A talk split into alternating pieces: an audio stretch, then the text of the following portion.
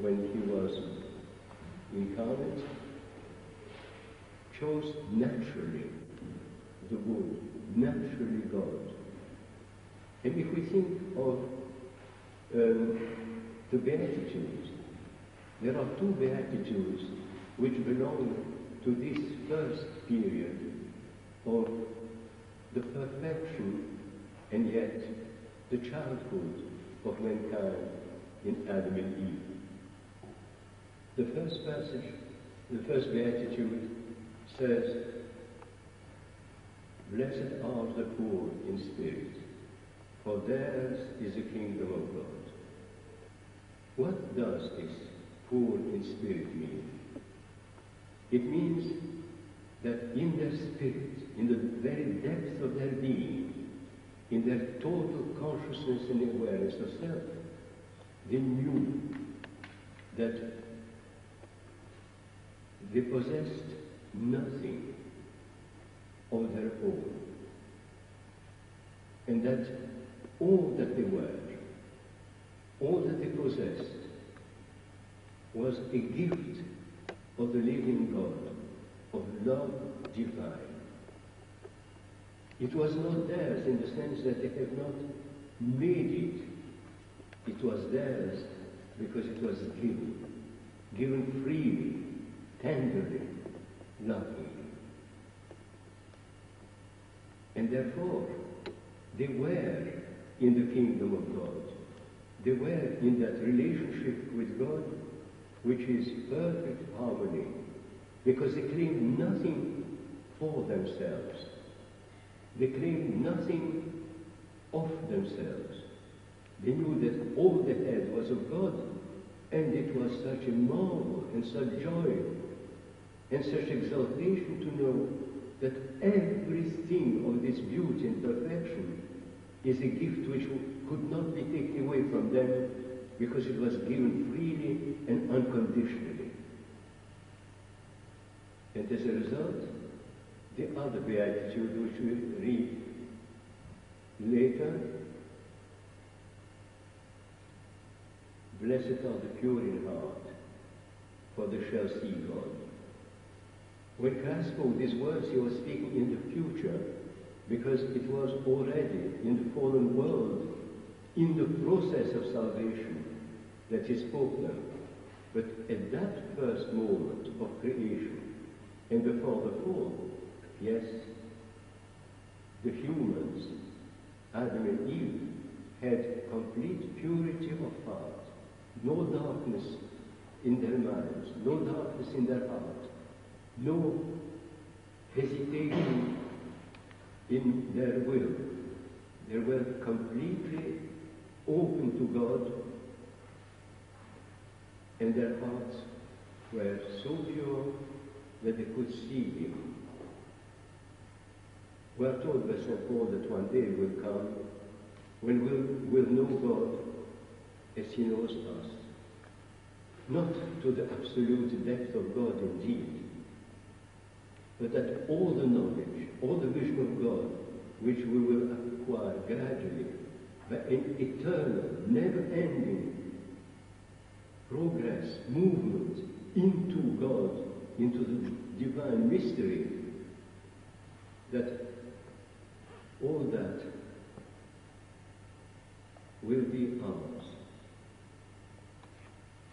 So that it is by looking Christ, towards Christ and asking ourselves about Him, who He was, that we can see, take a glimpse of what Adam was in the very beginning.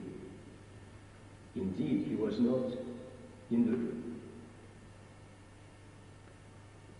of the stature of Christ, but his vocation was, and that is St. Paul's uh, word speaking to us and about us all. We are called, as he was, to reach the full measure of the stature of Christ. Christ was God that had assumed humanity. He was man that was called to be pervaded, filled with divinity. And in this process, man was to lead the whole creation into this knowledge of God, not in intellectual knowledge, but the kind of knowledge which one has through love. When the mind is enlightened by the heart, but the whole being is united with and to the other being in this mysterious way which we can call communion. So that we can see that at that moment there was beginning of the relationship with God which was lost. And we can have a glimpse of this relationship by looking at what is revealed in Christ. To Christ will come eventually, but for the moment let me say something else again.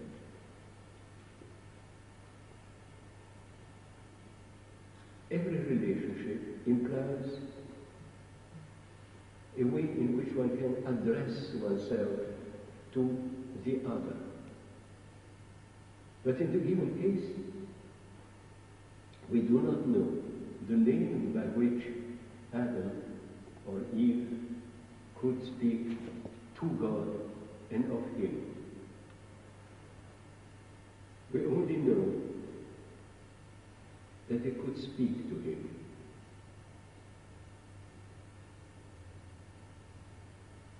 St. Ephraim of Syria, if I'm not mistaken, says somewhere that the presence of God in us is more intimate to us than our own awareness of self, our own consciousness. Man knew himself in God and through God. But through himself and in himself, he knew God.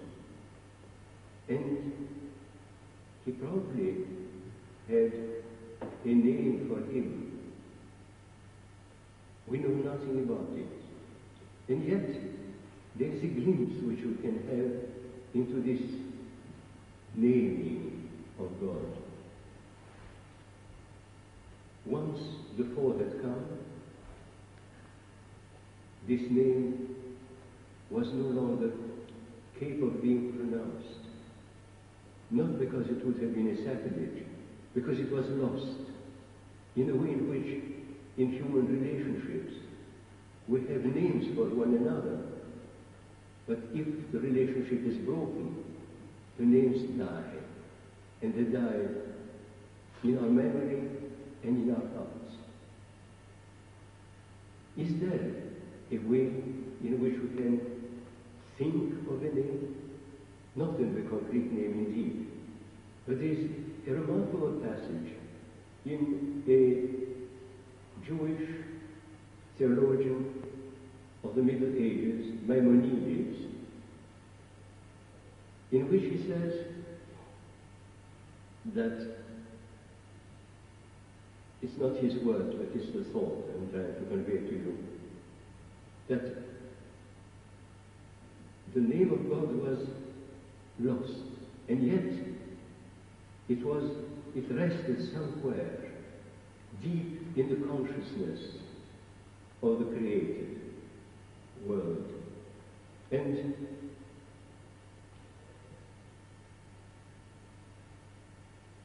there were moments when the saints of God came near perceiving this name.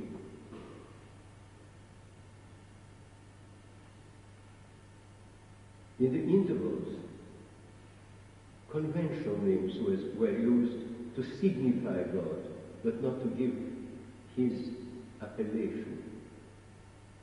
Adonai, the Almighty. And then the mysterious letter, Yod Eva E, which we read as Yahweh, Jehovah, but without knowing how it was really pronounced when it was not invented, but created or put down. And Maimonides says that there was a name that had been transmitted from saint to saint in the people of Israel, which only one person was allowed to know. It was a high priest. And he says that when the services of prayer were going in the temple of Jerusalem, the high priest bent over the balustrade of his uh, place and whispered inaudibly the sacred name. And this sacred name ran like blood through the words and sounds and cries of prayer, give them life and carry them heavenward to the throne of God. No one knows this name. It is lost. But there is a thought in it which I think is worth remembering. This idea that it is a name that once whispered, pronounced, gives life to whatever he's fallen into. There is this sense that the divine blessing resting upon things can give them equality, which they did not do not possess by nature, but which they can, which allows them to convey to other created beings. There is a prayer for the blessing of bells in the Orthodox Church. And this prayer of the blessing of bells says, among other things, that let the sound of this bell, when it reaches a human being, reawaken or awaken in his spiritual life, divine life lost in the depths of the chaos which sin has worked in human souls as it has worked in the rest of the world. So if we want to understand Adam, man in the sense of the human being, we must look at Christ. Christ is a fulfillment of what man was incipiently. Everything was a potentiality in man and is realized in Christ. And if we want to understand, it is towards Christ that we must look. To Christ will come later. But I want now to move on to something else that happened in paradise. Last time we have spoken of the way in which Eve came into being. And I attracted your attention that contrary to what we read in most translations, God did not simply bring a deep sleep upon Adam and almost surgically extract out of him part of his being to make another being equal to him.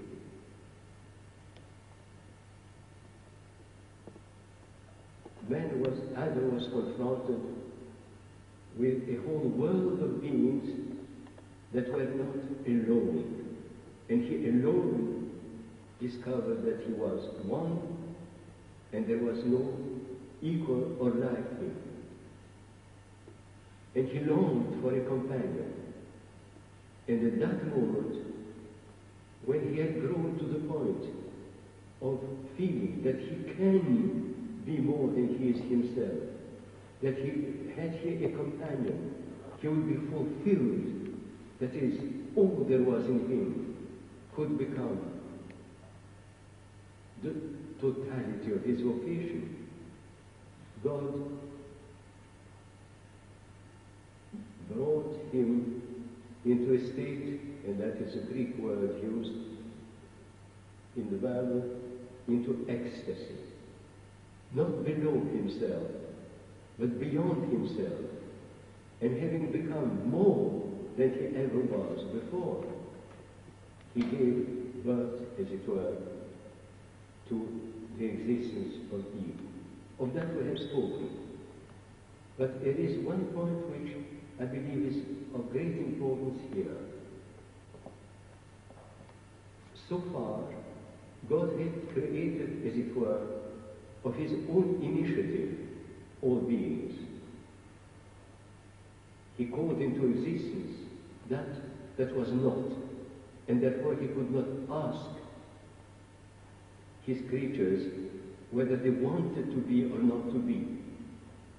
Here, Adam, who has got a consciousness, an awareness, a freedom of decision, is confronted with his loneliness, and it is he who wants a companion. And Eve is not made for him by a one-sided act of God. Eve is born, as it were, of this longing of Adam. It is a first example of the synergy, that is the cooperation between man and God, between created beings and God. And we will find it a second time gloriously when the Archangel Gabriel descends to meet Mary and announces her that a son will be born. But there is a passage in the writing of St. Gregory Palamas in which he says that the incarnation would have been as impossible without the positive will of God and the acquiescence of the Mother of God. It could not be forced upon mankind. Salvation could, be, could not be forced upon the fallen world. It came as a result of a whole genealogical line of people who longed for God and a line that came to full maturity in her that became the mother of God by an act of her own free consent. Now, to go back to the garden, we read that in the garden there were two trees, the tree of knowledge and the tree of life. Obviously it is imagery. But what does these images, can these images convey to us?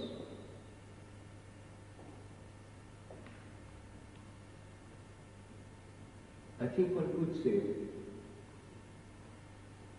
that the tree of life was the way in which man could commune with God and grow into an ever-increasing fullness of life. It was the tree of communion. You may remember this passage in the Gospel in which Christ says, I am the vine, you are the branches. You can produce no fruit except that if you are in me and I in you. This is the tree of life. The way in which man, the anthropos, the human being, is united with God and lives by his life.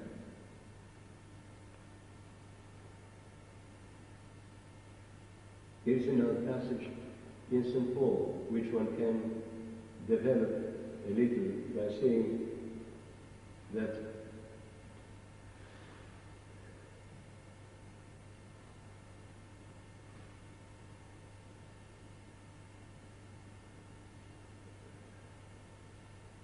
God is like a life-giving tree, and we are like little plants after the fall, that derive a precarious existence from the earth in which we are rooted.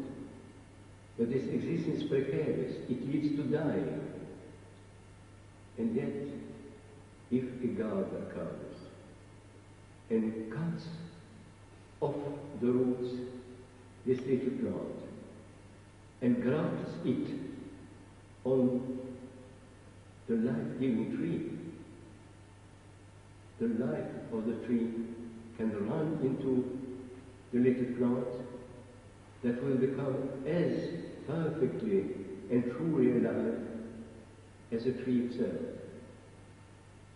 But the image at that point is a tragic one also, because at the moment when the little twig is cut off its roots, all the precarious life that was in it begin to run with the sap. And in order to graft it on the life-giving tree, the gardener must cut deeply into this tree and place the twig and the wound, wound to wound. This is an image to which we'll come later when we think of the salvation of mankind in Christ. But already here we have this tree that speaks of all that prophetically, as it were, prepares us to the fact that the fullness was there in God, but once lost, it could be reacquired by the sacrificial love of God and the surrender in repentance, in a cry for help and mercy on the part of men. But the other tree, the other tree, there was nothing in the garden of Eden that was evil. So it was not a tree of temptation by itself, but it was a tree that belonged to the created world. It was one of the elements of this created world, perhaps the more, it, one of the more perfect ones. And something very frightening happens then. I have mentioned about a month ago the way in which some of the angels fell and fell away from God. not from crystal light, luminous, they became dark. From being Lucifer, the carrier of light, they became Satan, which there is derived from the Hebrew that means the adversary. And the adversary entered into the garden. We may ask ourselves, how that? How is it possible that God would allow this act to happen, knowing that man could be beguiled? For the reason which I gave earlier. Because all the relationship between God and humans, between humans in between themselves, must be an act of freedom.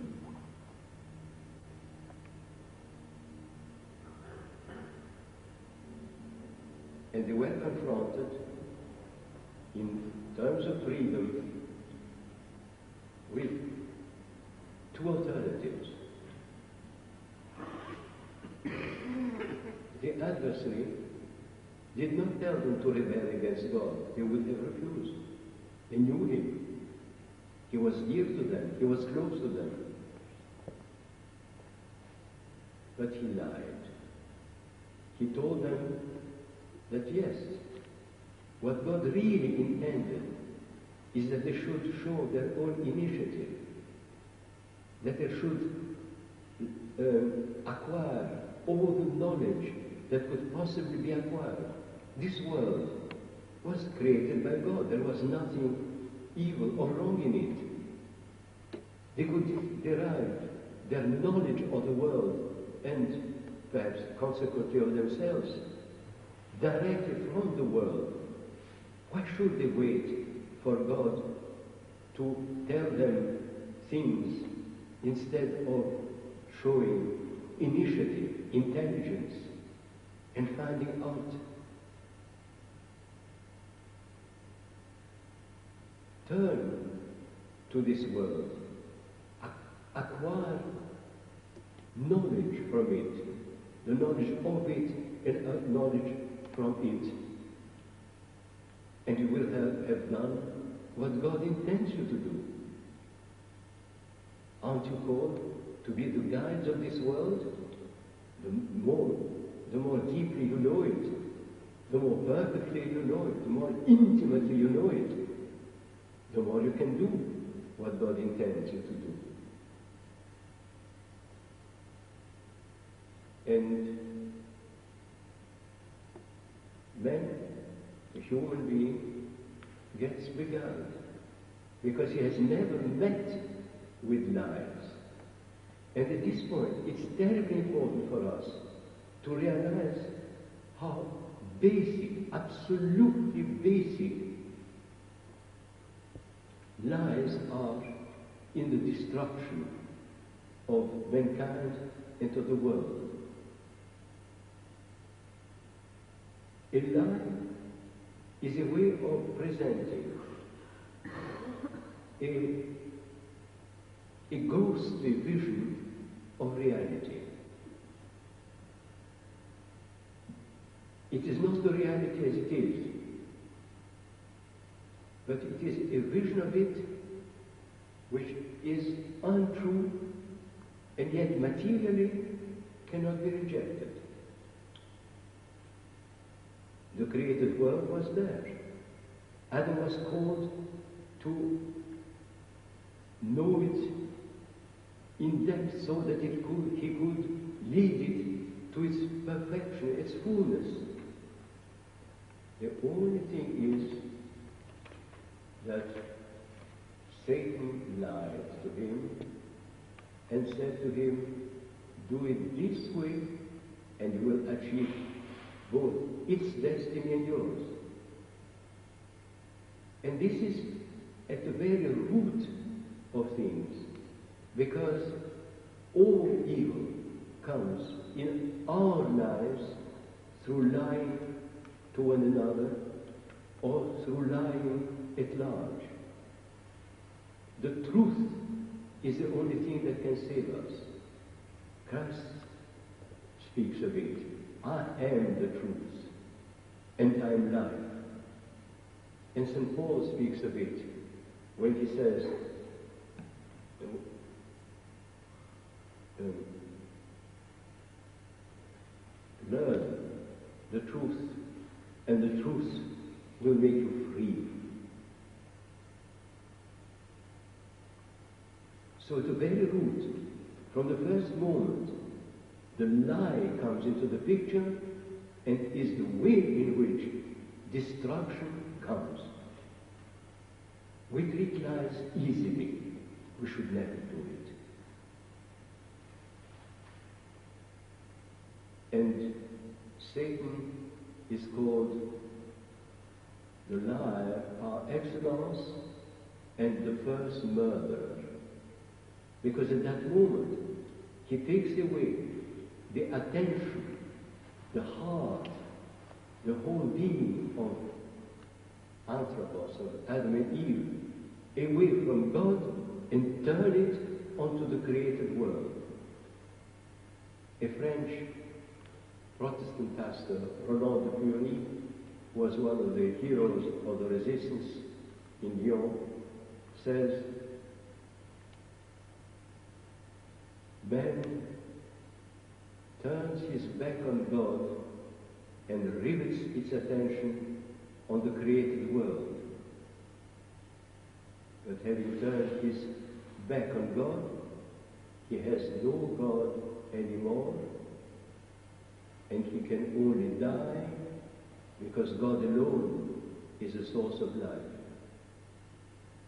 Adam could give life eternal indirectly, receiving it himself from God to the created world, bring it to its fulfillment, rather lead it farther and farther into the, the depths of the divine. But the created world could not do that for Adam and Eve. And they could only die of it.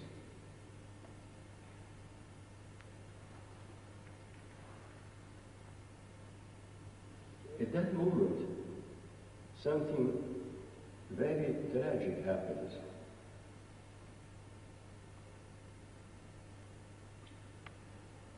Adam and Eve lose touch with God. And they lose touch at the same time with the created world because it is only in God that they could relate to it, not as dead objects, but as an unfolding reality of beauty. And the result of it is that on one level after the other, catastrophe comes. The relationship between Adam and Eve on one hand and God on the other is absolutely changed. The relationship between Adam and Eve is totally changed. The relationship between this human pair and the created world is totally uh, adulterated. And here begins the tragedy of history. To this will come in my next talk, when I would like to go with you through these different points. What happened between Adam and Eve and God? What happened between them? What happened between them and the created world? What was the position of God then with regard to the whole situation?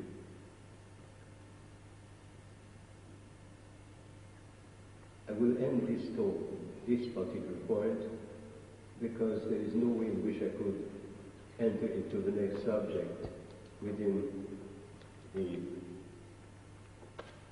minute and 40 seconds which left to me. I suggest that we keep quiet for a short while. Then next time I would like to go through the points I have mentioned and it will take me probably more than one talk to go to all this change of situation. And then we will come,